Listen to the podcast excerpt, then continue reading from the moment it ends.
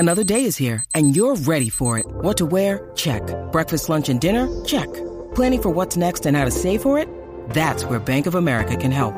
For your financial to-dos, Bank of America has experts ready to help get you closer to your goals. Get started at one of our local financial centers or twenty-four seven in our mobile banking app.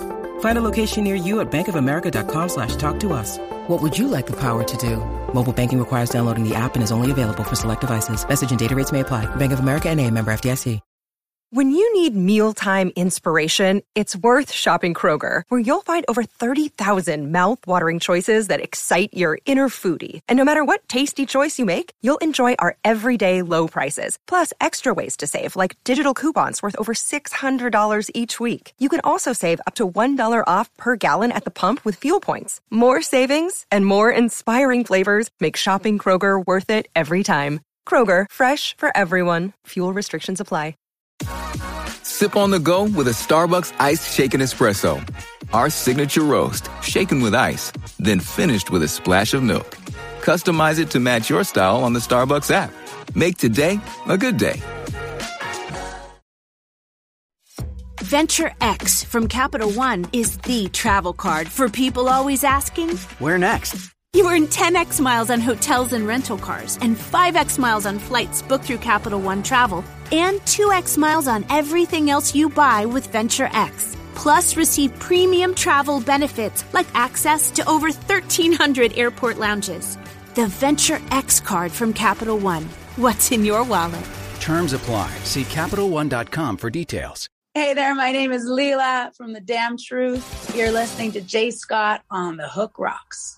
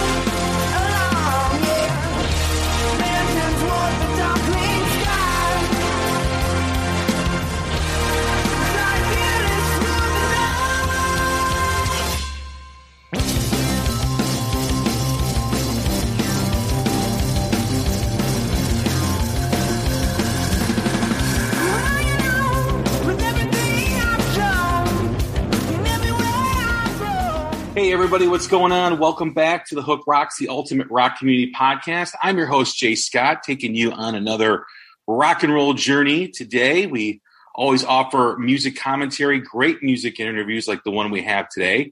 Before we begin, we'd just like to remind you that we are part of the Pantheon Podcast Network, the music network of podcasts. You can join other podcasts as well, like Vinnie Appice and Carmen Appice on their Hanging and Banging podcast. Uh, you can enjoy the Shout Out Loudcast, the Kiss Podcast with my boys Tom and Zeus, Cobras and Fire, Martin Popoff, and Mistress Carrie out there in Boston. She does a great job as well. You can catch all the Hook Rocks podcast episodes, old and new. Like us on Facebook, follow us on Twitter, subscribe to us wherever you do listen, write us a review if you're so inclined. We always enjoy the feedback. And uh, we'd like to continue to be an escape for you. It is hot out there all over the country, so hope you're staying cool. I know it's fourth of July weekend. I know everyone wants to be out and about, but with the rising temperatures all over, be safe, be cool, and try to have a good time. But nonetheless, I'd like to welcome in our next guest, two guests that I'm excited to have, a band that I've been listening to with the nudge of my young sixteen-year-old son who keeps telling me, and I agree with him, how great this band is from Canada. The band is Crown Lands, and my guests are Kevin and Cody. Hey, doing good, man. How are you? Doing well. Excited to do this, awesome. Like I mentioned, and uh, looking forward to learning more about you guys today. Yeah, awesome, absolutely. Yeah, yeah. Let's dive in, man. Let's uh, let's get the chat a rolling. We always start the same way every time we have a first-time guest on the podcast, and that is the essence of the show. Just like every rock song has a hook that sucks you in, every mm. rock fan has a moment, whether it's a song, an album, a band, or performance that hooked you on rock and roll. What was it for you? For me, it was uh, twenty-one twelve by Rush. I, I got that. Uh, my, my dad actually played that for me when I was about like two years old in my basement. He's a drummer, and he played that the whole way through. And then afterwards, I discovered the album, and that changed my life. It set me on the path to become the drummer I am today. And you, Kevin? Sick. Yeah, um, it's it's another Rush story, Jay. Not surprising at all. um, I think I was fourteen years old, and uh, I downloaded A Farewell to Kings by Rush, and I was out riding my bicycle in the early springtime. And the opening, like, pastoral lines have uh, birds chirping because Terry Brown, uh, the producer, decided to record most of that record outside. And, you know, you end up hearing all of these cool birds in the background. And I was just really taken by that. It was the first time I really heard anything like that in music. And then, of course, then the whole band kicks in, and uh, it was magical. And, it, yeah, it changed my life. And it kind of set me on the path of, to uh, meet Cody. And now here we are doing some pretty cool shit. When did it become, when when did it go from hearing Rush and being inspired to want to play rock music to forming a band and wanting to play on stage for people? I think we both have different, like, stages here. Um, but for myself, um, I knew that I wanted to play music since I was, since like before I could form articulate sentences. like I, I knew. Um, I've been playing. I think we're still there. Like, yeah, yeah, I'm still here. Jeez. Um, so yeah, since I was like one, I was playing. Uh, I was playing drums, and it wasn't until I was sixteen that I was in a band, and then I met Kevin at nineteen, and then we uh, started taking. Oh, it no, to the code, next code, level. code. Yo, we, we met when you were eighteen. We were gigging in bars, and you weren't even legal oh, to be in there. Right. You're right. You're right. No. That's so true. I forgot about that. Yeah. So I'm one extra year with Kev that I forgot about. Yeah, the um, the last yeah, year. Been, the last year. Yeah. Like, we've just been grinding, man. And it's been a, it's been a great ride. But like, I knew that I wanted to do music since I was very, very young, and I was pretty serious about it. My parents didn't believe me, and they were like, you got to go to university and get a get a job. And then I went to university, studied some music, and then I ended up dropping out and made this happen. Yeah. Well, so Cody's really sweet by saying they dropped out. It was really because, like, I kept booking tour after tour during Cody's exam periods, which, like, I mean, like, you know, in Canada, you have a very narrow window of time where you can actually drive on the roads and not, you know, uh, be driving on just a skating rink. And so, you know, the ideal time to tour is the springtime. Uh, otherwise, summer is festival season, right? So springtime is also when all the exams are. So I think Cody was just, you know, getting uh, pummeled with uh, touring dates rather than exam dates. And so Cody's yeah. very sweet to say they, uh, uh, they dropped out. It was more like... Uh, You know, it was, it, it, it was like it was... the ultimate class distraction, like the ultimate class clown. It was your ultimate heist, Kev. But honestly, my heart wasn't in it for the degree. It was in it for the music. So mm. I think we all know that was happening. Yeah. That being said, though, we just actually finished making a record um, using a lot of, like, traditional African percussion and, like, Afro-Cuban patterns, and Cody studied yeah. that. So, hey, it came in handy after all. Like, don't let it certainly did. You know, don't let school get in the way of your education. You know, it seems like oh, uh, no. all of that knowledge has indeed paid off. You might not have the piece of paper, but hey, you got some pretty knowledge, cool records man. down. You know, you got the knowledge and the records. So what else? You know, what yeah, else do you really no, need? You know, absolutely. I regret nothing, honestly. And like, if you're going to school for anything, you know, learning something that you're interested in is paramount. If you're not interested in what you're learning, then why are you there? yeah uh, that's just yeah. my personal philosophy. And uh yeah even though I didn't didn't graduate um I still have a lot of knowledge, and I learned a lot about myself, you know, studying psychology and music. Obviously psychology, you learn a lot about yourself. So yeah, yeah. Anyways, that was a long winded tangent about how I kind of ended up here. Kev, you go for it, yeah. man. Yeah. So also just got to say with Cody's psychology info, don't get into an argument with Cody. Trust me. It doesn't work. um, what was, what was the question, Jay? Where, from, where to go from, from, you know, falling in love with rock music, getting hooked on rock music to wanting yeah. to perform on stage as a band. Right. Um, Well, again, like personally, like um, my parents were so kind to buy me a bass guitar when I was eleven years old. So it set me on the path perfectly to become obsessed with Rush, because Geddy Lee is the master. And, you know, like I, I dove into that world. And I think, you know, it's like I, I learned how to play uh, hot cross buns on the bass like the first night I got it, because my sister was, you know, Uh, playing flute at that point. That was one that we could jam hot cross buns together. And then the next day, I think my dad taught me how to play All Along the Watchtower. So, you know, three great chords, and that's all you really need. And that was the point. Like, I think like, you know, the first day I even picked up a bass guitar, I was like, yep, this is it. This is everything else kind of melted away. You know, I mean, that was, I was just coming out of my dinosaur phase, you know, and I think the music thing just, you know, uh, latched right onto that pretty quickly. Um, yeah, he used to be a dinosaur.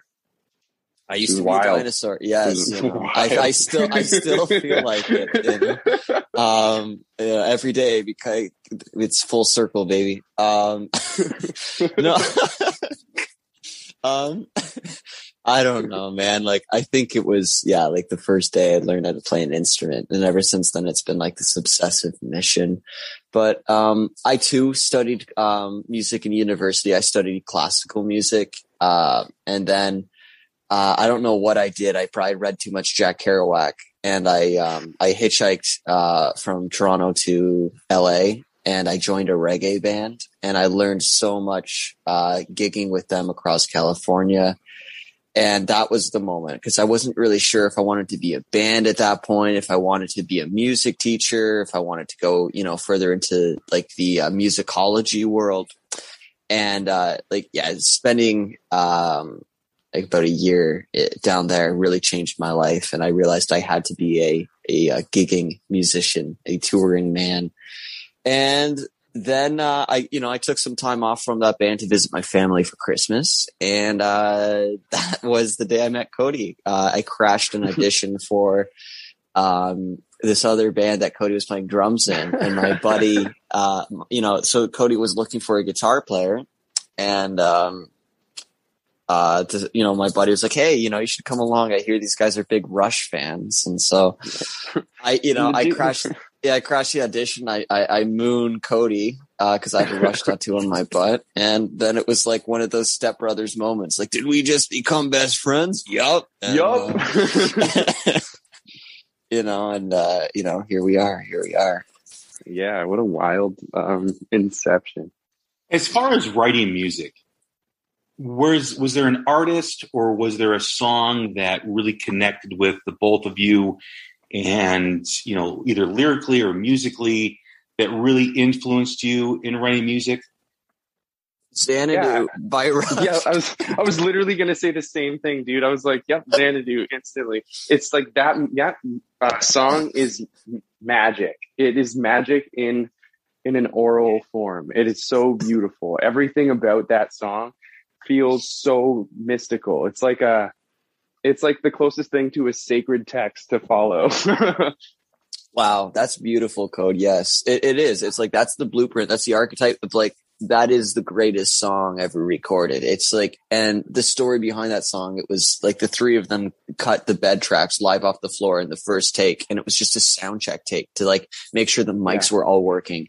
And it was like, oh, okay, if that's like the first song recorded in that session, can you imagine what that session must have felt like? Like the brimming optimism yeah. of that? Like, yeah. wow. Yeah, getting off, coming off the back of that. And if, you know, and, and if not for just its, you know, incredible musicality, it, the way it makes you feel above all else is something mm. that we really, um, you know, look for in our own music. We look for how this song makes you feel. And, mm. and it's, uh, you know, it's, it's awesome. Yeah, I can go on and about it, that yeah. for and, hours. And it's and it starts out with all these nature sounds with birds, and I think that probably influenced us young too, because Cody and I are like, you know, we are people of the woods through and through. Yeah, and I like think I camp like, every year. Yeah. Uh, like who knows? Like I wonder what, you know, even if like all of the uh, the accidental birds that are in that recording too, you know, if that influenced us to like, you know, a more like lifestyle route instead of a musical route. I wonder. Yeah, that song has influenced me in more than just a musical sense. Yeah. Even in uh even in terms of like my writing, you know, like I, I birthed like this whole like science fantasy universe from listening to that song. I don't know if you knew that, Kev. That's but sick. I didn't. That, that I song see. And Fountain of Lamna. Yeah. Those two Jay, songs inspired me. That's sick. Jay, you and I are learning stuff about Cody together today. I love it. You know? So imagine imagine if we weren't doing this interview. I know. I know. I I, I'd be in the dark still, man. But yeah, I've been that's working sick. on this this science fantasy world for the last ten years, and it, it came from that one day. I was just listening to that and was really inspired, and then kind of, you know, made my own thing from it. But yeah, infinitely inspiring. Yeah, that song is magic. When you guys do write music, you know, in terms of li- lyrics, you do write about observations, and you do write about, you know, the experience of other people. And you also write a lot about how, you know, nature is very important to both of you. Where does that stem from? Where does that come from? I think it comes from many places, but for me, Um, you know, I, I'm indigenous, and I've always been very connected to the land growing up. Um, I grew up in the city, but I had a lot of uh, opportunity to be uh, um, off grid and and uh, and more on, you know, reserves. And, and I had a little a little cottage that I'd go up to growing up, and and I spent a lot of time there. And my family would go camping every year, and I, I have a lot of deep respect and adoration for nature, and I feel like it's the most free uh, a human being can be, and so I feel like that's uh, that's definitely where it comes from, and it's kind of intrinsic to my my soul, my being. I just did a epic two hour interview with George Lynch, and he did this documentary called Shadow Nation, which is about oh, the yeah. Native American community. And we really dove into like his work and his, you know, support of the Native American community and where that documentary came from. It was an interesting conversation, an interesting perspective from someone who's very similar to you guys, who, you know, um, is very connected to the Native American community. And he's also, I mean, he's he's done tours, and he's he's like, uh, you, you know, quick camping trips, you know, in between each date, and he travels like in a camp or something. It's really interesting. That's awesome. So, yeah, yeah, we should great. totally do that. We've we've joked about that, like, you know, instead of doing hotels, just yeah, just go camping and stuff. But again, like the reality of Canadian touring, Jay, is uh, it's very very cold country. So, it can be, yeah, yeah, not ideal for touring. No. You know, you've written songs about Indigenous people, and, you know, the, the, the connection you mentioned that you have with the, that, you know, community and, and with, with those people. Um, is it important for you to give them a voice when you're writing the music? Well, yeah, I mean, it, it's, it's not even necessarily giving them a voice. They have a voice. We're just kind of taking these issues, and we're, you know, we're elevating them, and we're putting them to the forefront, using our platform to to amplify these voices and these messages that need to be heard. Um, yeah, I feel like, you know, giving our namesake and me being Mi'kmaq, it's kind of something that just has to happen. You know, it's it's not it's not really an option. It just is. Uh, it's what you do. Yeah, like it's it was kind of a decision from day one. You know, that's yeah. why we're called Crown Lands, which is, um, uh, I'm sure a lot of your listeners are American. So like, like I know you guys are kind of separated from the monarch, but in Canada, Crown Land is referred to as land that's still kind of owned and regulated by the monarch. And on that land is where uh, most of uh, Indigenous uh, reservations are. And it's just, um, a, and a lot of these reserves don't even have clean drinking water right now. Mm-hmm. And and the land is used for clear cutting forests and oil, oil extraction, and oil fracking. Yeah, yeah, yeah. And so it Canada is, you know, it's basically three uh, you know, resource extraction companies stacked on each other wearing a trench coat. And that's basically all this, you know, this country is. And it's very, very young. And it's, it, you know, it was founded on genocide, and we're trying to like help bring that, you know, to the forefront. And, you know, some people, uh, you know, lo- love to kind of like clap back and be like, hey, stay in your lane or whatever. And it's like, well, that's literally as artists, who I we, am. We, yeah, it's, it's literally like what we, yeah. And like, you know, it's kind of like my duty as an ally to like, help, you know, bring that. Cause it's, it's kind of an interesting dynamic. You know, I'm, I'm white and Cody's indigenous. And so it's like, we do have a very, very unique platform to be able to be heard louder than a lot of other people right now, especially being like a somewhat mainstream rock band. And we get a lot of people coming to us at the end of shows or messaging us. It's like, you know what? Like, I didn't actually know about this. This is really interesting. And like a lot of news has been coming to light right now for the mainstream. Obviously, you know, Canada's always known about this. The church has always known about this. Um, but a lot of uh, residential schools, I believe they're called um, boarding schools in America, but it's all the same thing, right? Where basically um, indigenous kids were, were stolen from their families and um, like, Uh, forced to assimilate into white, you know, Eurocentric culture. And then otherwise, if, if they didn't conform, they were, um, like, I don't want to like trigger people, but they were, you know, these kids yeah, were, were, were beaten and murdered, and yeah.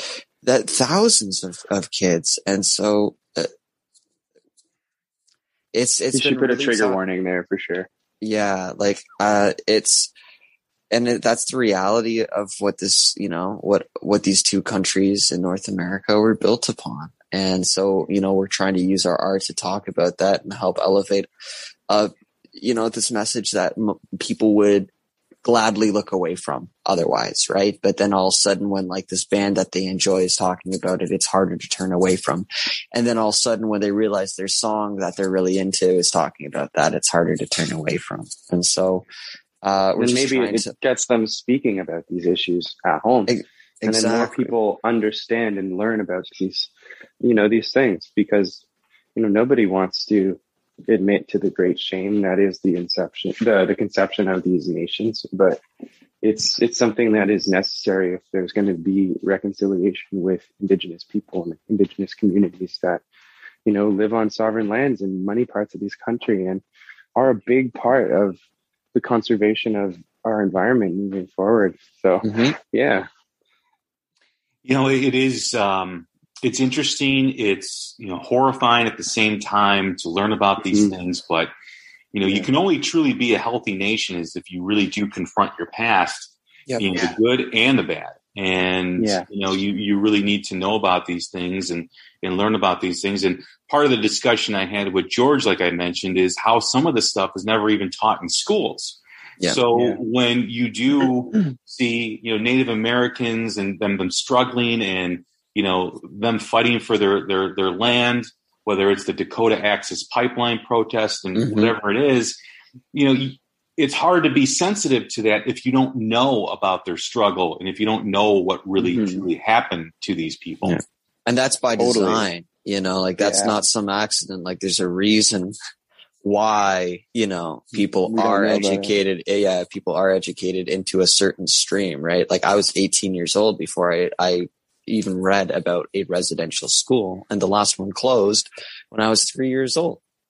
You know, it's just an ancient history, right? And it's like, you know, the, the Holocaust happened in the forties. And, you know, that is something that, you know, people today are still living with. So what, like, what the fuck do you think is happening right now? And like the, you know, the intergenerational suffering, uh, and trauma that people have gone through, uh, with, with yeah. residential schools and boarding schools in, uh, in North America. And it's, it's, it's so sad. Cause again, like that, this is just one arm of um a really long-standing uh it's, it's, sorry it's, it's just one tool of oppression that, you know, these countries have used, you know. And like this yeah. this is like the most like like palatable tool to some people, right? You know, it's like, whereas like the actual outright violence that has been inflicted on these people like is still not even being talked about either. And yeah, and Cody brought up a really important point to recognize that there are a lot of sovereign nations within America and Canada where a lot of these people never signed treaties. It's not actually America. It's not actually it's Canada. Not. It's their own land. And yeah. people are, you know, cutting down forests on their land and stuff. And so we talk, we're, we're looking to make more songs to talk about all of these issues. And uh, and to have some sort of rallying cry to know that, hey, like, you know, people are backing this from an entertainment standpoint. And then a lot of people can, you know, get the message out there in different ways, because it's a real it's a real battle. It's a real struggle. And it's uh, something we should all really think about, because the more we think about it and the more we talk about it, the more we're able to actually take tangible action. Yep. Beautifully said, Code. Yeah, because again, like, we don't have any real answers. We're just here to kind of like help educate people and like bring to light some of this stuff. And, you know, hopefully the people that do have the tools that can make that change will hear it and be like, huh, okay. And then, you know, get to work. But, you know, uh, we aren't going to magically make a huge difference. But if we can make a little difference in a few people that can then go on and make a big difference, that's kind of, that's, that's cool by me. Yeah. Yeah. You have the new song White Buffalo coming out in a couple of weeks. What what does White Buffalo mean to both of you? So the symbolism of the White Buffalo is strength and prosperity and manifestation.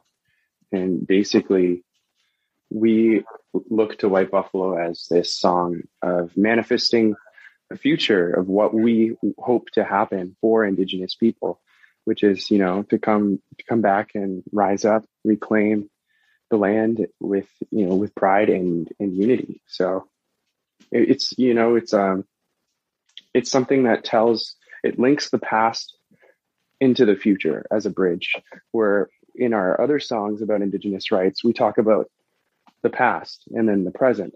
But this is a, a bridge from the bygone to the future. And, nice. And yeah, through it, you know, we walk through time to a place where we hope to manifest.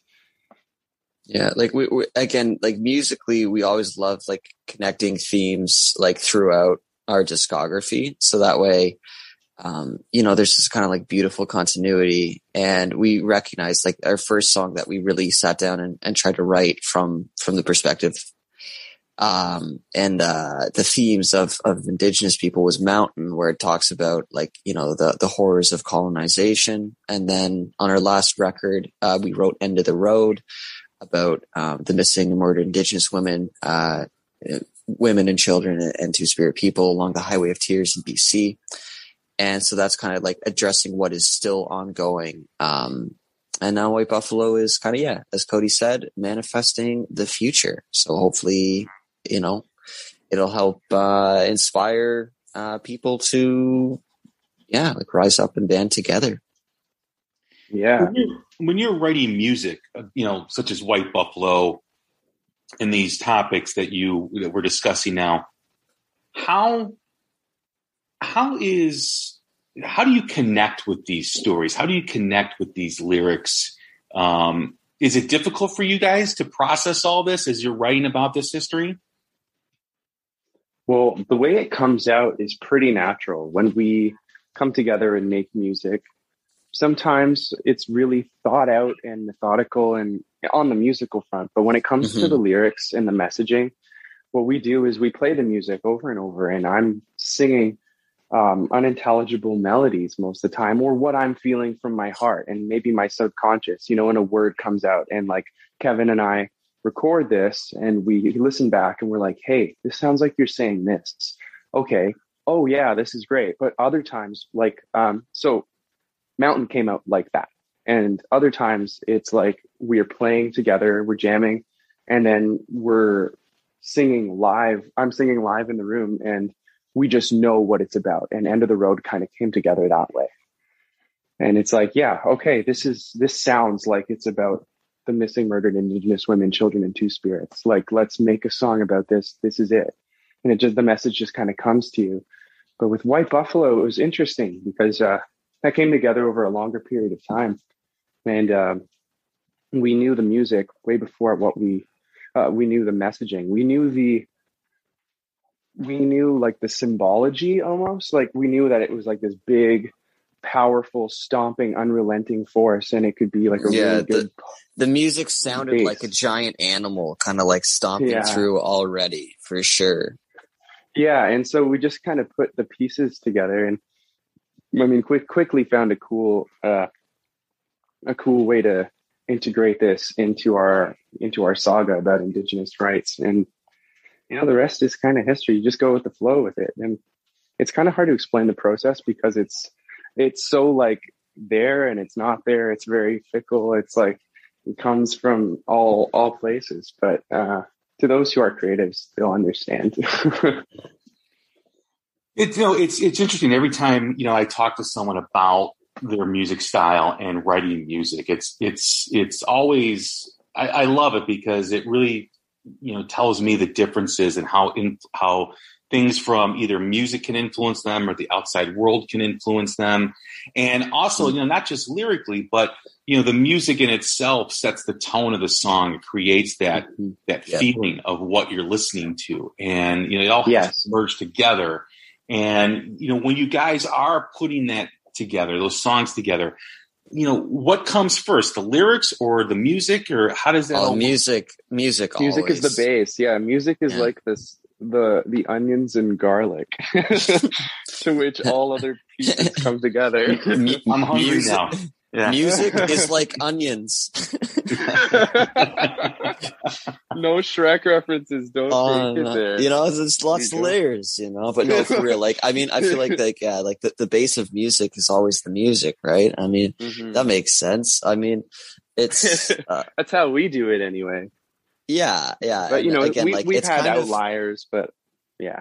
Yeah, yeah. But for like ninety-nine point nine percent of the time, like the song will will take shape and it will give us a certain feeling in the room. And then we'll track it and then we'll start laying down like, you know, lyrical melody ideas and whatnot. But it's kind of like, um, I don't know if you ever got into Talking Heads, Jay, but um Uh, that that was the way David Byrne used to write uh, lyrics and stuff. It's like they'd lay all the music down, and that's why their biggest record is called "Speaking in Tongues," uh, because that's all David Byrne would do. He just like, keeps speaking gibberish until he found a word that sounded like, you know, oh yeah, that's what this song sounds like, and then kind of start building off from there. And it's very organic like that with Cody and I too. Whereas you know, Cody will just be like, you know, singing some sick.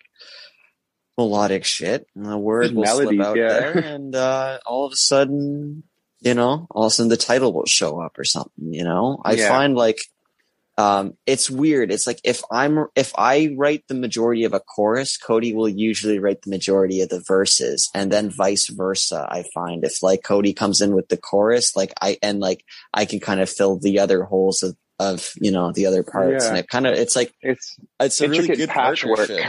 yeah like yeah I, it's, and it's never like a Cody song and a Kevin song, like very rarely, you know, like it's very yeah. it's usually it's like yeah like every other word almost, kind of like this interview. Yeah, exactly. We're always back and forth, but um yeah when we come when it comes to music uh making, the creation process, I usually value like the melodies, and I want to get the melodies strong first, and the words can, you know, if we don't have a, a theme mm. yet, it's it's okay, and I can just work with that, and I can just get the emotionality of uh, and in in the interplay of the melodies and the music working and jiving, and then when we insert words, you know, it changes further. But it's like until mm. that comes, I'm only really concerned about making really strong melodies.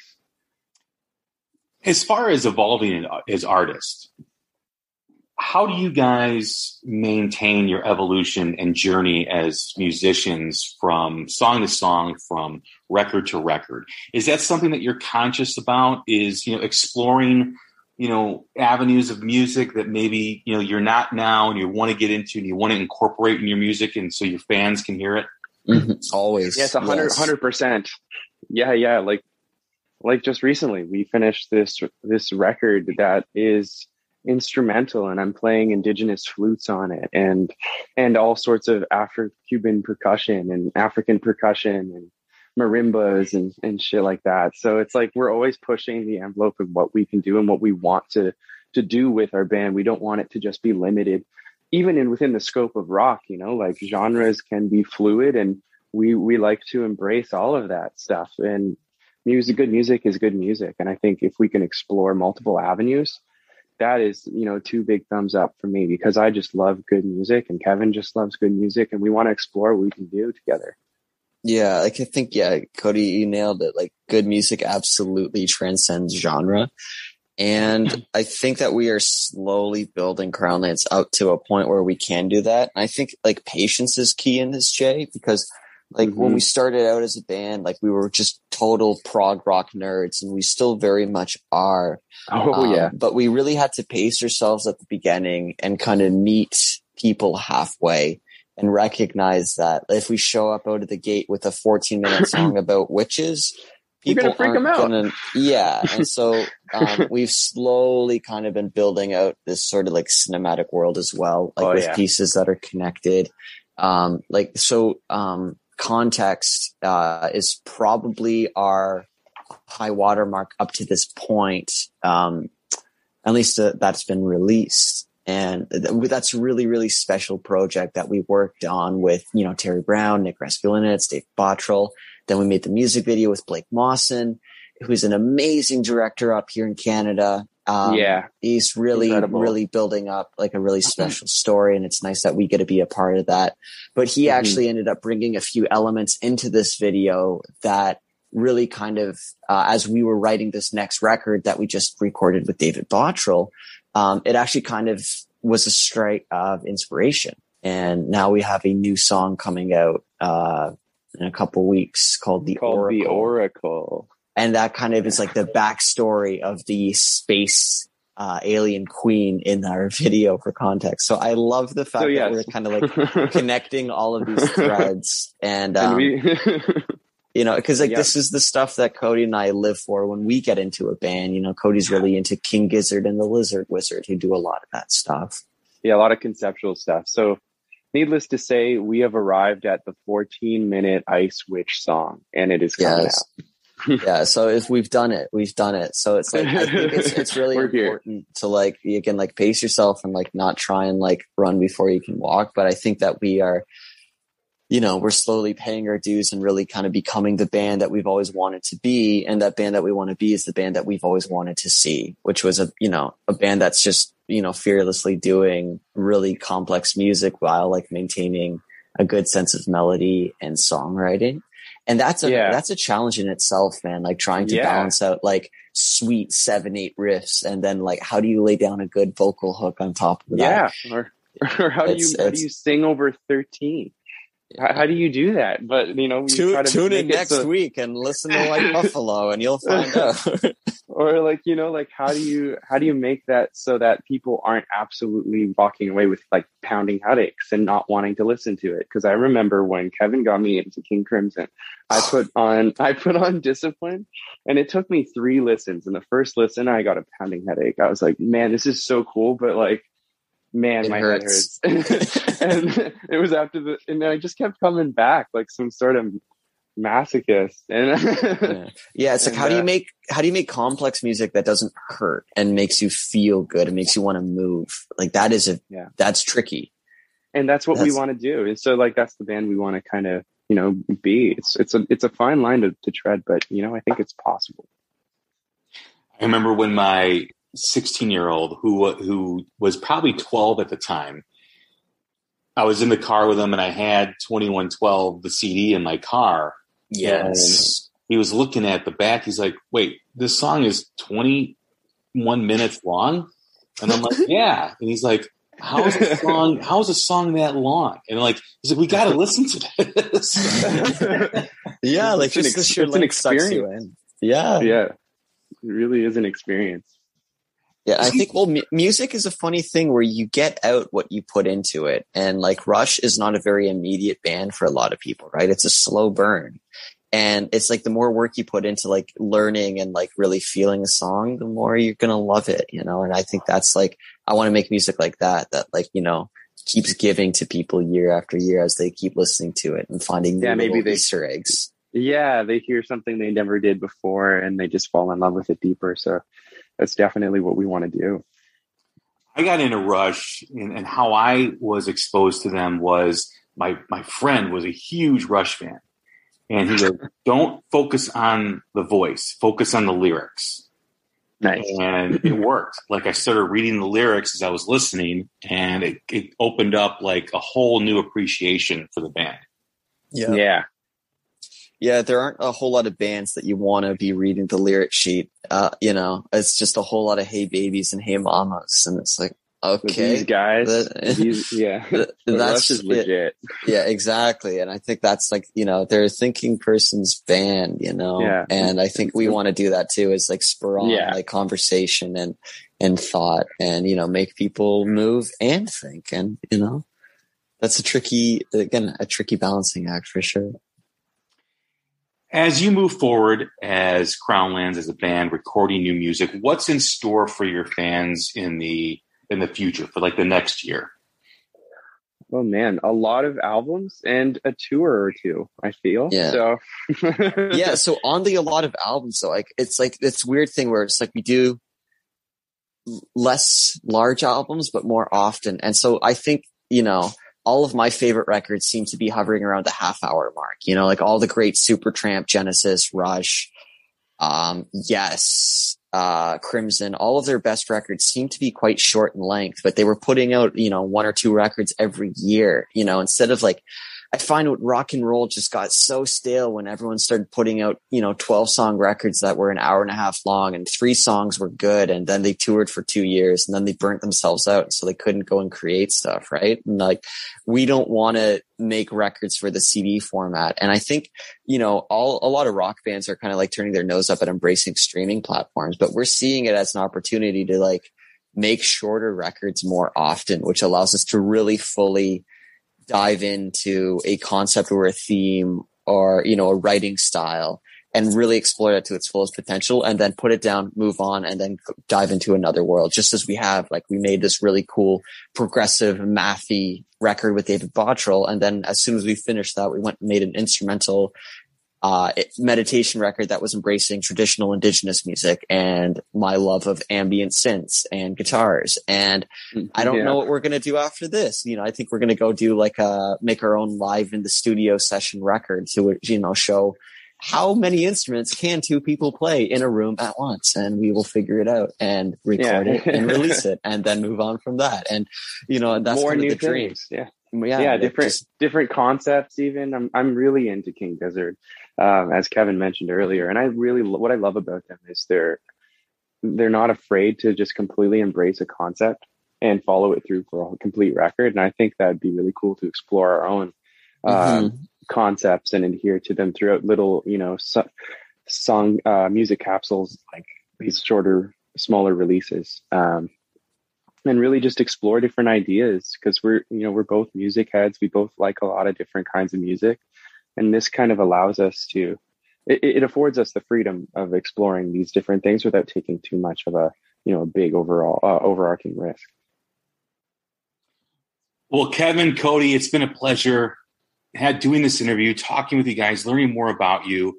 I, my level of coolness with with uh, my sixteen-year-old has definitely increased because of this interview. I will say that. That's, That's awesome. awesome. I'm so glad to be here, man. Thank you so much for having us. Well, thank you again, guys. I do appreciate it. Thank yeah, you, Jay. Cheers, man. All right, everybody. That's Kevin and Cody from Crown Lands. Look for their new song, White Buffalo, on July eighth. Also check out their past catalog, too, as well. You will not be disappointed. I guarantee it. My name is Jay Scott. Once again, this is The Hook Rocks, the ultimate rock community podcast. Stay safe, stay healthy, stay strong, and we will talk again soon. Thank you. Yeah!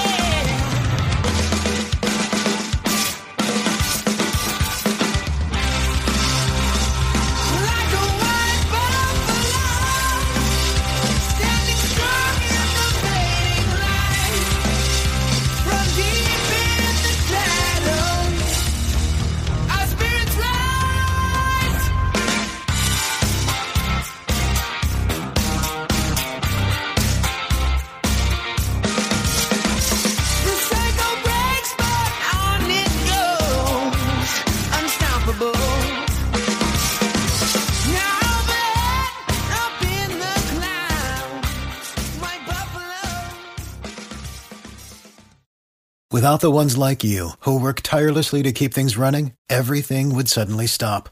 Hospitals, factories, schools, and power plants, they all depend on you. No matter the weather, emergency, or time of day, you're the ones who get it done. At Grainger, we're here for you, with professional-grade industrial supplies. Count on real-time product availability and fast delivery. Call, click grainger dot com or just stop by. Grainger, for the ones who get it done. The Venture X card from Capital One gives you premium travel benefits, perfect for seeing Taylor Swift The Eras Tour. Presented by Capital One. Ooh, I do love her. Earn five times miles on flights and ten times miles on hotels through Capital One Travel. Enjoy your stay in Suite thirteen. Whoa, thirteen? That's Taylor's lucky number. The Venture X card from Capital One. What's in your wallet? Terms apply. See Capital One dot com for details. It's N F L draft season, and that means it's time to start thinking about fantasy football. Fantasy Points dot com features industry-leading experts and prognosticators using proprietary hand-charted data to help you score more fantasy points. Fantasy Points dot com is the place to go for whatever kind of fantasy football you play. Whether you play fantasy football, daily fantasy sports, or do a little bit of everything, Fantasy Points has the meticulously researched content to guide you to victory.